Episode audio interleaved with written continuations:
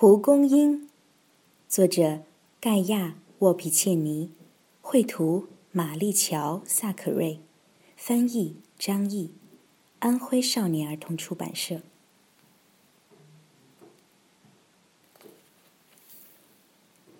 在农夫的精心照料下，农场周围的田野一片碧绿，小麦茁壮，牧草青青。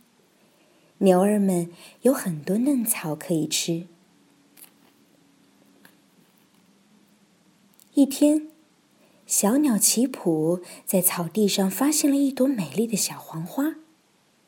它在原野中独自盛开，就像一个散发着万道光芒的小太阳。是一朵蒲公英，它是怎么来到这儿的呢？奇普心里想着。空中的太阳公公光芒闪耀，地上的小太阳也散发出芳香。蝴蝶们赶紧飞了过去。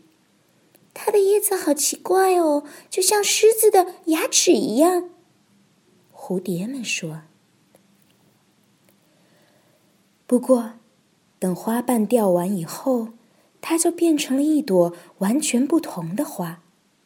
像一个轻盈的小绒球，上面有许多白色的绒毛。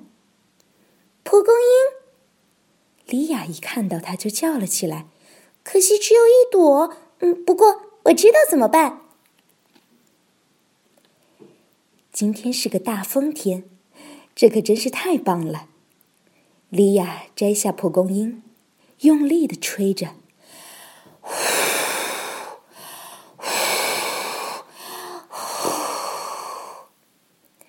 就像吹他生日蛋糕上的蜡烛一样，种子从花上飘落，随风飞走了。它们是那样的轻盈，风儿带着它们飞过了农场的栅栏，把它们带到了很远很远的地方。一只小刺猬抓住了几颗种子，也许。明年我的头上会长出花儿来呢。他的想法把自己都给逗乐了。现在只需要耐心的等待。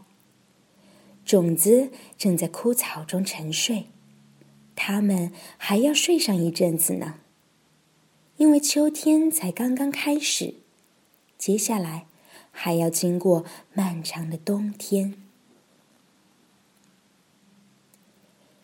冬天很冷，但种子藏在雪下就不会被冻坏。莉亚和他家的小狗在原野上玩雪橇。不知道明年春天会长出多少小黄花呢？莉亚很好奇的想着。春天来了，小草发芽了，可莉亚。没看到一朵蒲公英花。嗯，可能鸟儿把所有种子都吃掉了吧。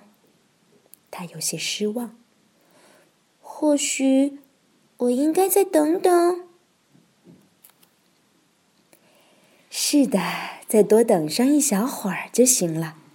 看，花儿们全都醒来了。试试看，能不能数得出有多少朵？莉亚非常开心。她在田野里摘蒲公英花，有好多好多啊！等花瓣落了，她要使劲儿的吹蒲公英花球，直到风儿把种子带去远方。这样的话，整个地球都会长出黄色的小花。她开心的笑了起来。嗯，哼。